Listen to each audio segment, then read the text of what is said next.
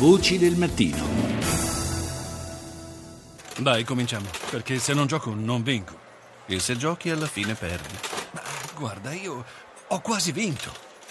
Veramente hai appena perso. E alla fine perdi ancora. È matematico. Restiamo liberi dal gioco d'azzardo, perché con l'azzardo ci giochiamo la vita.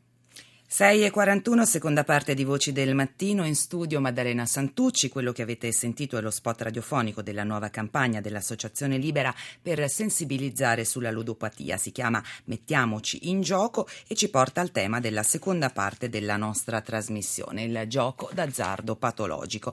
Si stima che in Italia 800.000 persone ne siano dipendenti, dilagante la disponibilità di sale per videopoker, slot machine, bingo, scommesse, ma poi ci sono le app per gli smartphone, i sistemi di gioco sui social network e siti per le puntate di ogni tipo su internet. Diamo il benvenuto al professor Maurizio Fiasco, sociologo, autore de Il gioco d'azzardo e le sue conseguenze sulla società italiana, la presenza della criminalità nel mercato dell'alia. Buongiorno al professor Fiasco. Buongiorno a voi. Allora, professore, quanti sono, quanto giocano gli italiani? Quanti sono, applicando i parametri della letteratura internazionale, dovrebbero essere i giocatori patologici tra gli, oltre gli 800.000, ma in realtà un sistema di gioco così capillare, così pervasivo come in Italia non c'è in nessuna parte del mondo, forse solo nell'isola di Macao. Quanto giocano gli italiani? In tempo e in denaro, perché sono due le variabili da considerare per misurare quanto si gioca in denaro il consumo lordo di gioco supera gli 85 miliardi, di cui una quota trattenuta dallo Stato e dai concessionari si aggira intorno al 25-26%. Poi c'è una parte che viene trattenuta dalla criminalità organizzata che è un altro 8% abbondante. Quindi si gioca eh, complessivamente come denaro quel numero che le ho dato. Ma si deve considerare che si gioca anche il tempo, il tempo di vita, che è una risorsa scarsa altrettanto dei soldi, forse più dei soldi. Bene, eh, soltanto per il gioco registrato, poi c'è tutta la parte in nero, cioè il consumatore pensa di giocare legalmente, ma in realtà sta giocando su macchinette o su siti manomessi, e ogni anno se ne vanno 70 milioni di giornate lavorative, cioè di giornate composte di 8 ore.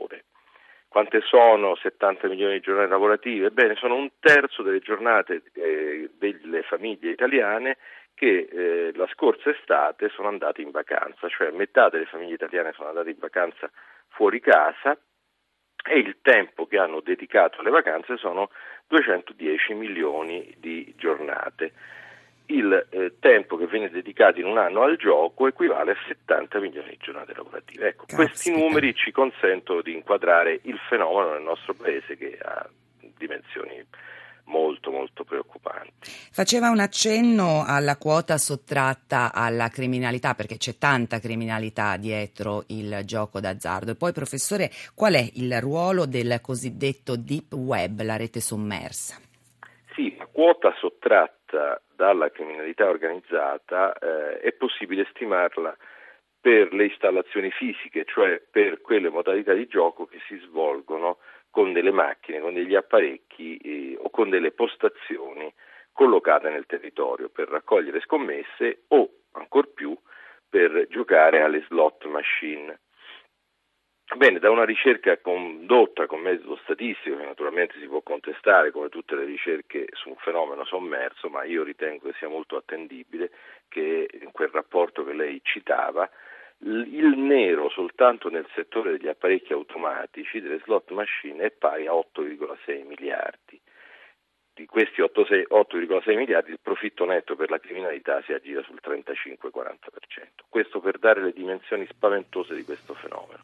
Poi c'è il web sporco, il web nascosto, il web, il web che non si eh, può controllare. E qui è paradossale perché in realtà eh, l'offerta legale dovrebbe sottrarre spazio al, ai giochi via internet eh, su questo, questo, questa rete misteriosa che non viene intercettata.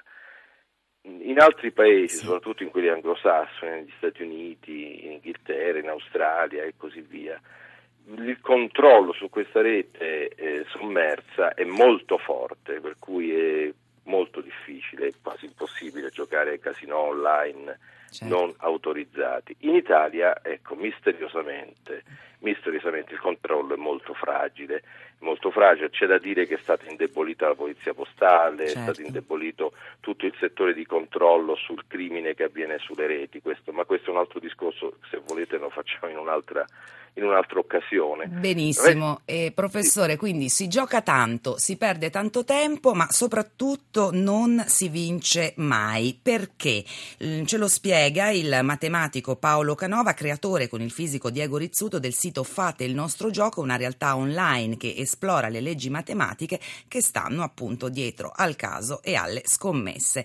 Marco Santucci ha raccolto l'analisi di Paolo Canova fatto è che si può calcolare la probabilità di vincere una volta comprando un solo biglietto, non so ad esempio nel gratte vinci, eh, ed è una cosa. Un'altra cosa invece è sapere, ed è questa forse la cosa più interessante, come andrà a finire se io gioco molte volte. Allora, ovviamente se io gioco tante volte il destino matematico di ogni giocatore è quello di perdere e si può calcolare anche quanto si perderà, perché il tutto è stabilito a priori a tavolino da chi inventa i vari giochi. Quindi a seconda del gioco uno può sapere in anticipo quanti soldi andrà a perdere con un buon, un buon range di confidenza a un determinato gioco. Facciamo un esempio concreto, compra un gratta e vinci. Ok, allora innanzitutto quale gratta e vinci? Perché ce ne sono oltre 40 tipologie diverse di gratta e vinci in Italia attualmente in commercio. Ma diciamo che in media il gratta e vinci ha un margine di guadagno del banco che è del 30%. Cosa vuol dire? Ogni 100 euro giocati in media sono destinato a perderne 30. Ne compro uno e perdo, ne compro un altro e perdo, magari ne compro uno e vinco 10 euro, poi ne prendo un altro e perdo, perdo, perdo, poi magari vinco 1000 euro e così via e vado avanti a giocare tanto tanto tempo. Bene, se dopo aver giocato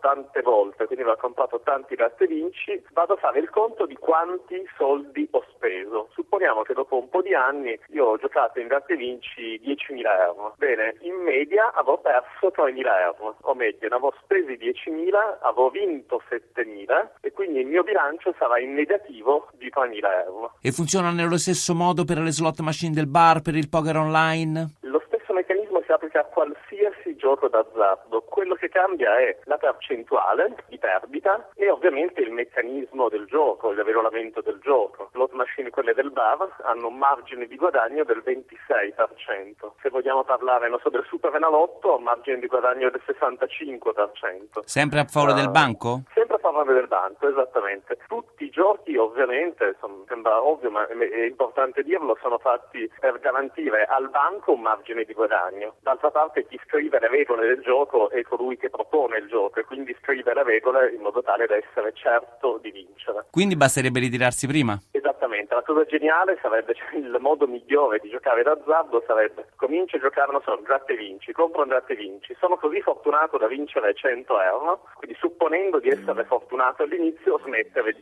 giocare. Questo sarebbe il modo dal punto di vista matematico migliore di giocare.